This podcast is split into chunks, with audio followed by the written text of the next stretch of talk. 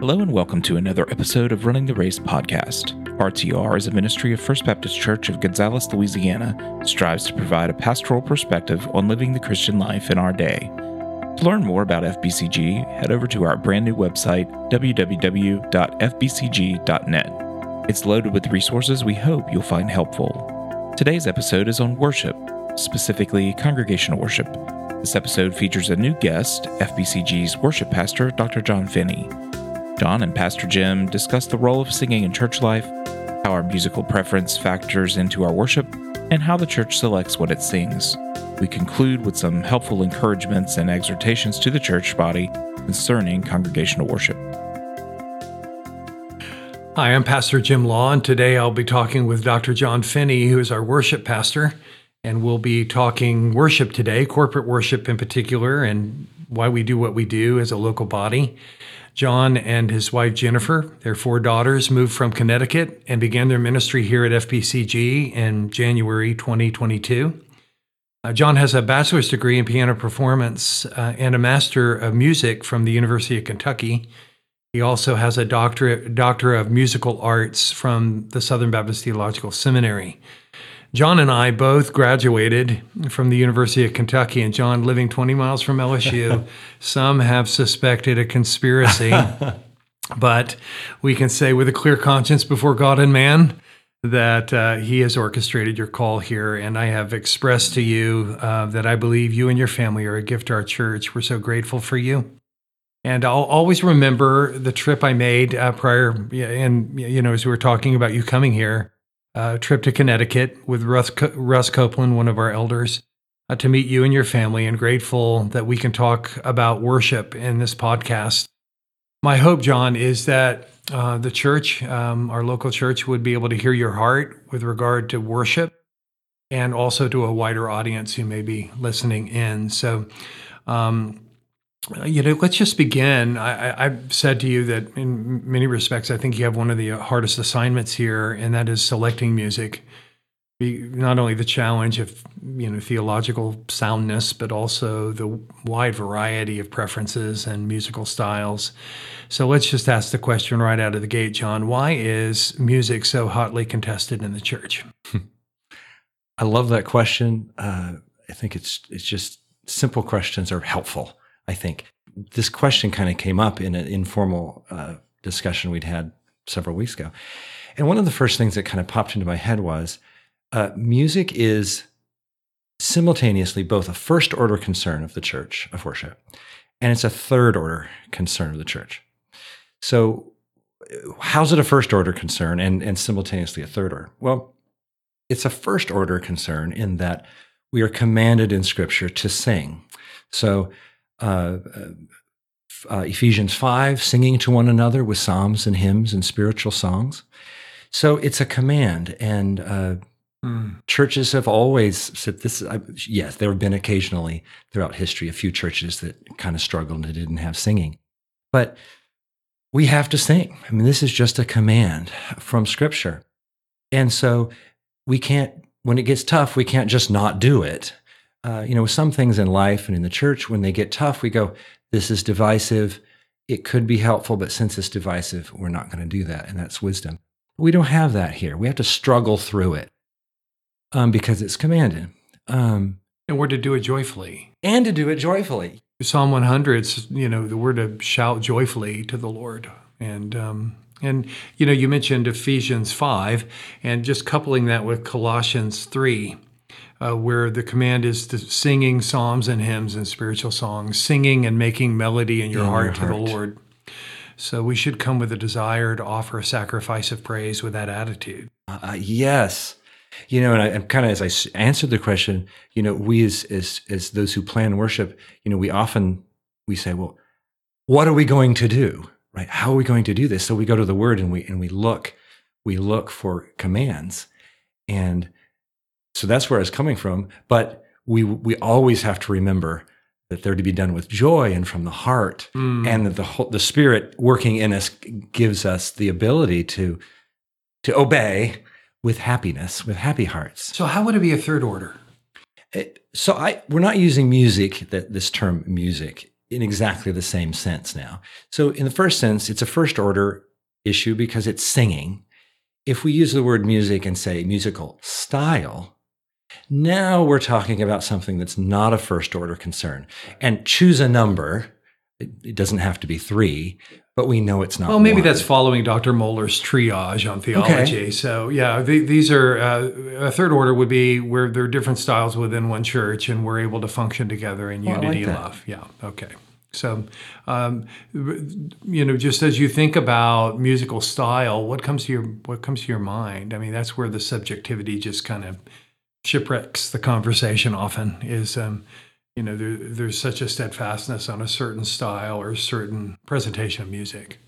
Well, I think, yeah, and if I just step back one, be, the reason it's a third-order issue is the Scripture doesn't address style. So we can't, nobody can step up and say, um, Hezekiah four seventeen says about style. It, it, it, we can't do that. So that makes it that makes it kind of tricky. So yeah, a, a musical style, we feel very strongly about them. Uh, most of us do, but it's a, it's primarily an instinctual sort of response. We didn't get to the decisions we've made because we we got there logically. Um, they're instinctive responses, and that means well, instincts are hard to hard to discuss. You know, sit down and let's talk about the things we feel strongly about, and then we then we struggle for logical language to even even talk about it. And so there there are factors that go into how we select music, choose music. Um, um, What are some things that come to your mind there that kind of make make your job kind of difficult? I mean, in the sense of trying to understand uh, where people are coming from and their musical preferences and how they've been influenced in that way. Yeah. When we when we start conversations about music, we always tend to say things like, I like it, or this music speaks to me. But I think that we make musical decisions about what we want to see in worship based upon even even more things than just I like it or dislike it. And um, I think we we one of the reasons we want this kind of music we want in church is because of other things that we associate with the music that we like. That's the music we want because it's associated with these other things. And then we don't want this certain other sort of music because it's negative associations with it. Um, Harold Best, a, a very thoughtful writer, compared music to a sponge. A sponge is a thing in and of itself, but whatever fluid it's around, it sucks it right up. And now we have this new entity. It's a sponge and soapy water, or we have a sponge and, and cola, right? And music tends to be that way. So um, I like to go to the Baton Rouge Symphony. I've gone a few times. I, I'm convinced that a lot of us there just like Europe. And we like expensive things, right? We like the we like the ambiance of the symphony hall. We also like the music. And I think every single bit of of of of, of music is like that. Country maybe reminds us of pickup trucks, or maybe it reminds us of tobacco smoke. I mean, it, music is very complex that way. And I think we those things come into our decision making uh, with what we want to see in music, and we tend to think it, it's just my own personal reaction to the music. And I think maybe one of the factors here, and this may be jumping ahead a little bit on the other things, but, you know, uh, uh, we can hear a song from when we were in high school or, you know, from years past, and it brings back memories of being in certain certain places. Uh, when we were in college, you know, we yeah. can hear songs that were maybe popular on the T V, uh, on the radio, and, um, you know, bring us back to that situation. I think maybe that's the way a lot of Christians come into church. They've been listening to contemporary Christian music on the on the radio. They've perhaps gone to concerts where they've seen um, their favorite um, art, you know, artists to per- perform and those songs that they love on the radio.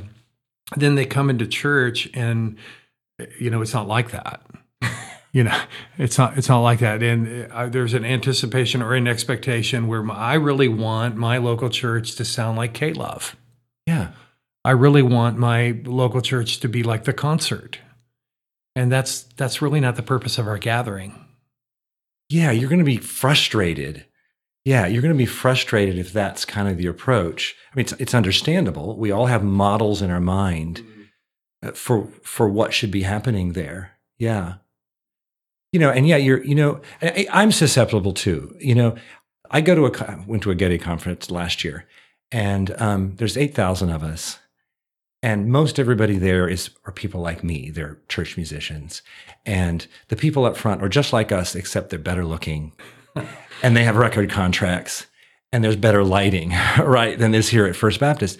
And so I have this amazing experience with with song, whatever the song is, and I automatically associate it with this fabulous experience. And I go, that is what this church needs for revival, right, is for me to bring this song back, and I'm going to duplicate this glorious experience. Well, maybe, or maybe it'll just, you know, well, it's just not a good song, or maybe it'll fall flat, you know, but I'm bringing all this with me, and I want to, I want to build some, I've got something built up in my mind, and I can make the church into this something.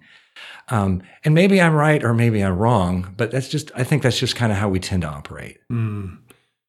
So, um, you know, I, I think other discernment issues have, have come into play too, when we're talking about the difficulty of, of and the challenges of music ministry. I want to just express my personal gratitude uh, as a maybe an aside of just for you and um, you and Jennifer and your investment in children and youth, as well as um, a, a full range of growing uh, musicians in our church to to lead and to uh, to guide and to help as we give praise to God for your investment in a full um, range of, of music ministry. That's very much appreciated, and it's obvious that you. Um, work very hard on that, and the pastoral approach that you have to what you do. It's clear you're accessible and you care about um, the spiritual well-being of the body. Um, you know, as we're looking at the subject... Could, could I just jump in and say thank you? And I'm just so glad, you know, that we're here. And uh, we Jennifer's so glad that we're here. Yeah. And it's just, it's a, it, this is a delightful, a delightful church to... to mm. to be in and be with. And so we're just so grateful to be here.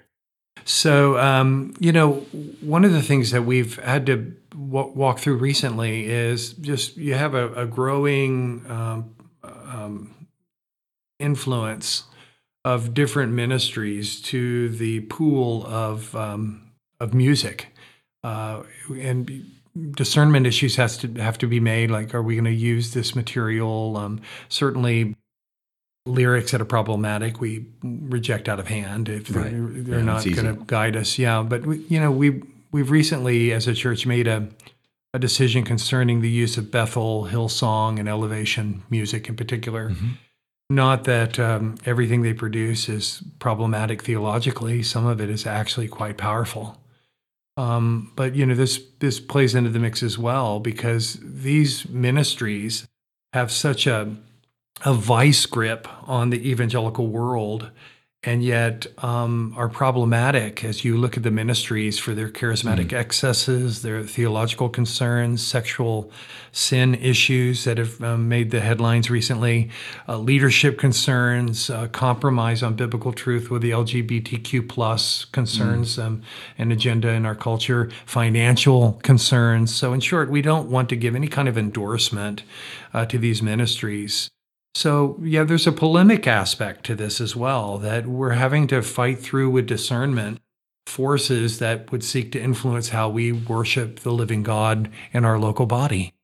Um, and we're not wanting to put on full battle regalia and make this the, the cause and purpose of our church, but no. I, I think that we're having to be, have to be discerning in, in our day to say, no, others may, we cannot for yeah. these reasons. And, um, you know, again, we come back to uh, many people struggle with relating to older music, or maybe um, a different presentation of music, because, depending upon the instrumentation, because it doesn't fit into the uh, the genre of um, Christian contemporary music. It doesn't match their Spotify playlist. Yeah. And so it's like, ah, you know, I, so I really think uh, one of the purposes is really to to try to help our church to say, come with a heart to sing the living God. Amen. There's something here for you. We're yes. a multi-generational church. Yes. We have five generations in our church. Yes. And so um, come with a heart to sing, and that will that will be a great victory for all of us. Uh, we come with that heart. Amen. There's something here for me. I'm I'm going to interact with what's being sung, and a large part of your job is putting words in our mouth through mm. the music that you select. So um, maybe you could talk a little bit about that, John. Um, our view of music um, at First Baptist Church Gonzales, F B C G. What are some thoughts on, you know, as you approach the task of selecting music? Um, yeah, I... What I what I try to do as best I can is to to ask what is excellent, um, not necessarily what is old, what is new, what is in style, what is out of style. Those those all they all play a role.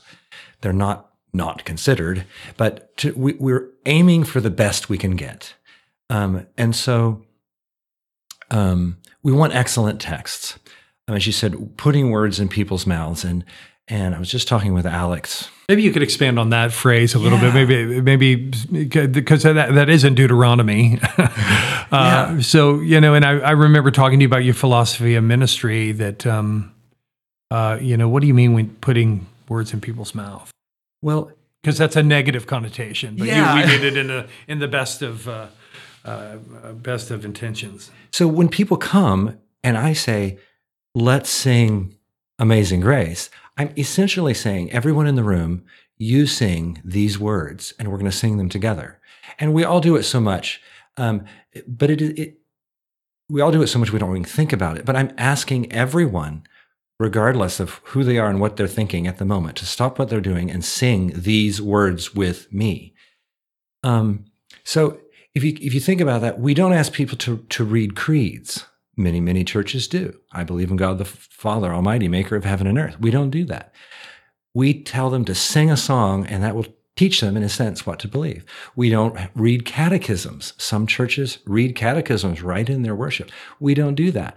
But our our, our lyrics teach people doctrine.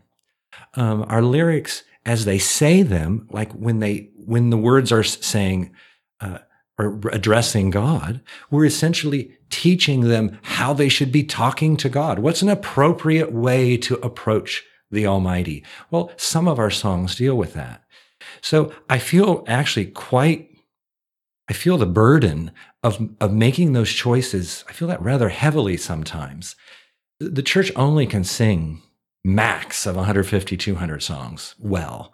Sure, we individually can know many more than that, but we we actually don't sing all that many songs, and I want to choose the very best ones I can because these are the, the music is helping them memorize it. We repeat them week after week, year after year, and that's going to form the fabric of their thinking about God and theology and and and, and their Christian life. And so I just think it's so important that we get good texts.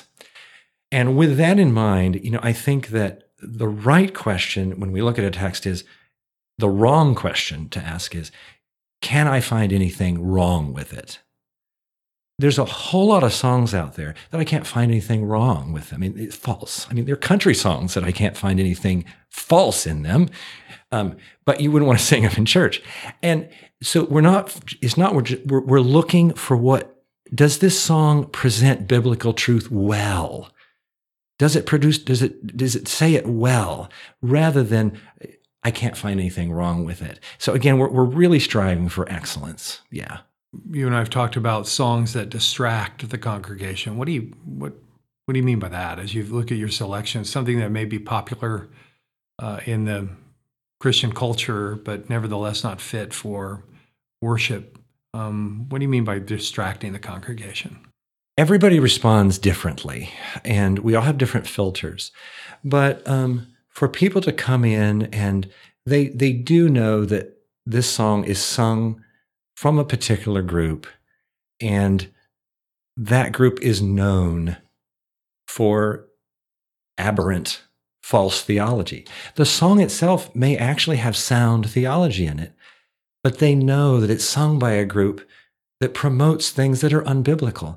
Well, now they have this little cognitive dissonance in their mind. Why am I singing this song from a group that I know, at least in other contexts, teaches this prosperity gospel, for instance? Well, now they have to deal with that. They, they have to figure out how to deal with that, right? Because I'm not there. You're not there to help them deal with it. So they have to deal with that in some way. So if we if we think that certain groups are problematic and going to cause some of our folks that, we're going to probably steer clear of those. That's kind of what I'm meaning with it. You know, an, an, another factor as um, we're looking at um, selection is I can maybe anticipate someone saying, well, you know, John, it just sounds like you're so rooted in the past. You, you have no affinity or no uh, sensitivity to offering anything new. What would you What would you say to that? Because the way you the way you're speaking about these things, it's like um, I, I just would want to be clear. Yeah. You, you, what you're not saying is you're closed to anything new. No, by no means. You know, the reason we sing older things tends to because because they have been filtered and we have chucked the old ones, right? So it's not like everybody that was writing in, in, in the seventeen fifties was were writing gold. No, they were writing every every good, bad, and indifferent, right? And and typically the better stuff gets filtered. And it's the same now, right? People are writing wonderful stuff today. We're seeking to find it. We're seeking to use it. We're also surrounded by mediocre and just plain bad. Um, so it's like kind of back to that issue of quality. Um, that's my hope. My hope is to use past and present, and I, I, we try to use a lot of the present. Um, but again, our focus is on quality. But we want to sing, as you've mentioned, singing a new song. We we want we want to say the faith in the language of today. You know, I, I love that statement in the Psalms, which speaks of a new song of God's fresh redemption and yeah. fresh work in our lives. And those are being produced by wonderful songwriters and musicians. And right um, now. Right. I, I, you know, I think as far as our music goes as well, something that has always meant a lot to us is uh, this multi-generational makeup mm. of the body. Uh, I mentioned I paid a visit to one of our members yesterday, one hundred four years old. You know, our, our oldest is one hundred five. And then we have children everywhere uh, on any given Sunday. So, you know, there's a lot of there's a lot of range of preference there. And we're not, we're never driven by, well, we got to appeal to the older people or we got to mm. appeal to the younger people. Because often when you take that approach to music, you demoralize somebody. Right. You, you know, you, you miss somebody altogether. And I, I think a lot is lost when you lose a multi-generational. Yes. Uh, where one generation is not vying for, uh, becomes a squeaky wheel in the church that needs to be oiled, and you, you just kind of quench any kind of the variety and the preferences that um, are, make up the body. You know, multi-generational singing. I, I was thinking years ago, this young man, he was a teenager and he was in a band, and he, they were invited to go to a church that was full of older people. And, you know, I spoke with him afterwards and I said, how'd it go? And he said, well, they weren't ready to receive.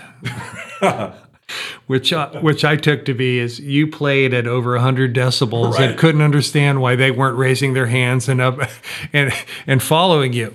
So I mean, you know, there's a wide range of things that I think um, needs to be considered when you're choosing music. Any any thoughts from you on that? Well, traveled with a college group, and we we we traveled out west, and we traveled you know ten hours to get to a church. We got there on some ridiculous weeknight, and there were eight people. And we all sang our hearts out to them. And when it was over, they said, thanks for coming, but you were too loud, you know. And we're like, oh, rats, you know. I, sorry. Anyway, but that, that's just, the, sorry, a, a random memory there. But no, we are here. We are here to serve the congregation and not, yeah, not exalt ourselves or anything like that. So we understand, um, you know, that there, there are preferences and differences. And what I hear from this conversation, John, is you, you would want our church to know that we're open to, you're open to look and to pursue yes. meaningful songs and music that would edify the body and be a, a glory to our Lord in corporate worship. Maybe we could close with uh, some, you know, just some encouragements or exhortations to the body. You know, I would say this to everybody. Enjoy seeing your brothers and sisters singing things you don't particularly enjoy yourself. That's a dying to self. Yeah, that kind of thing. You know, I can't tell you, I'm as selfish as anybody else, but often I learn to love songs that I wouldn't choose because I see people crying when they sing. You know, I go, man, I wouldn't have chosen that, but you know, the church knows it, and so we sing it. And lo and behold, this song that means very little to me personally, I look out and I see people being moved by it. Mm-hmm. And that changes my attitude towards the song. And so I would just encourage people to to to enjoy seeing other people. Now, some some Sundays, of course, we're all kind of sleepy, and right. So there's maybe not a lot of enthusiasm, but I think we can see on we can learn to love what others love, at, at least a little bit. Mm. I think too, John. Um, just thinking about this the singing aspect of our worship, that we would really see ourselves offering Um, A, a sacrifice of praise to Christ. Yes. That we're singing to Him, for Him. And um, uh, that seems to really purify the reason we're in the room. You know, it, it's for Him. And and I, you know, I, I, I think that probably Christ is a little, who's to say these things, but I think Christ is more honored when we sing with enthusiasm a song we, we don't prefer, because we are dying to self. When I sing a song that's my favorite, I may just be singing it because it's my favorite. But but when I when I do die to self, and I say, you know what, I, I love the Lord, and I'm going to use this. I, th- I think God is pleased with those, um, with with that act of, of of dying to self. I can maybe anticipate um, in this very controversial conversation, really, yeah. on. on Uh, maybe some frustration or or even some anger, because these these things are held so close to the heart for many people. Yeah. And I think a lot of the anger is misplaced. Not that we're, you know, not willing as pastors to consider new things or new presentations of things. We love it when um, members of our body present things that um, are an honor to Christ. And to think about our, our worship for a moment, that often the people envision a concert setting. Oh, yeah. Yeah, and that's not what our gathering is about. Um, and I, I think of maybe the prominence of the musicians or the prominence of the singer uh, is misplaced in the minds of, uh, of many um, to our detriment. Uh, I I share from time to time, this just really meant so much to me, just Mark Dever giving a lecture on Puritanism at a prominent uh, evangelical church in Britain. And he was describing the architecture, and he pointed out the wrought iron um, stand in front of the pulpit that was dates back to the fifteen hundreds, sixteen hundreds. And they were gifts of the congregation to the pastor, and they were hourglass turners, or hour, hourglass holders, I'm sorry. And they would usually give the pastor one or two turns of the hourglass for the sermon. Those days are gone. But there were, you know, as he was saying this, there was an audible gasp from one woman who said, "What time did we have for worship?" As though as as preaching weren't worship. Right, right. And so uh, often people equate music with worship. And Dever, you know, he said, "My heart sank. I saw the Protestant Reformation was for naught." And um, he went on. His answer to her was, I, "I think that the people who gave those to the congregation, there, there may, might well be those old enough to remember the smell of burning flesh. For people who gave themselves to translate God's word into a language that they could understand and and hear for themselves and read. And if they got together and had time for singing two songs, as opposed to four songs." As long as they could hear God's word and put it into practice in their lives, they would know that they had done mm. the chief part of worship mm. and that they would be well satisfied. And so I think there's a great danger in communicating, um, you know, this, this dichotomy, worship and preaching, yeah. worship and prayer. We would never say that, but often worship and music is is what is the yes. the jewel that is held up. That's worship, right? Yeah, the singing part is worship, and everything else is whatever, whatever it is. It's yeah. And so, um, thinking through ways to encourage and exhort our congregation, because we want to grow in our worship as a church. Yeah, and I, you know, as you you hear you thinking about preaching, and, and you might say the other parts besides singing, um, we want to sing things that relate to people. We really do. Um, But, you know, I think we all need to, particularly for me included, I mean, we all who love music and we just we just think about it and we, you know, and we go to a, a church that frustrates us somehow musically and we go, why are they doing it that way? I think it can help us if we take greater interest in other areas. The preaching, the Sunday school, the men's ministry, the women's ministry, prayer. It, there's so many areas of, of the church ministry, and um, uh, particularly musician-type folks. We tend to get kind of myopic, and we tend to think of a good church as a church with good music, and we kind of think that, well, the other stuff is okay. Right? I just think I think it helps to keep balanced. We we really want to be interested in everything we can be about this body. We we all have our gifts, right? We all have our interests. That's perfectly understandable. But if we if we get really myopic and we just think about music, then it, we we just kind of things get out of balance. Well, well, John, I, I pledge, you know, for my part in um, church life that uh, we will we will pray for you, and you know, for our pursuit of holiness and um. And and for your musical decisions, you're approachable. Um, you, you have a, a pastor's heart with regard to how and why you do what you do. And um, I, I pledge to to pray and to lead our church to pray for you and Jennifer as you fulfill your ministry here. I'm so grateful for you, and uh, thank you for this time just to talk through uh, these um, important um, issues in church life as it relates to music. Thank you, brother. Oh, thank you. Thank you very much, Jim. Thanks again for listening to another episode of Running the Race podcast. To find out more information about our church and our ministry, or for more episodes, be sure to visit our website, w w w dot f b c g dot net. If you're listening on iTunes or Google Podcasts, a positive review would really help us out a lot. Thanks for taking the time to do that. If you found the podcast to be interesting and helpful, recommending us to a friend or family member that you think would benefit from listening would be a great thing. We look forward to seeing you again next time. Once again, thanks, God bless, and goodbye for now.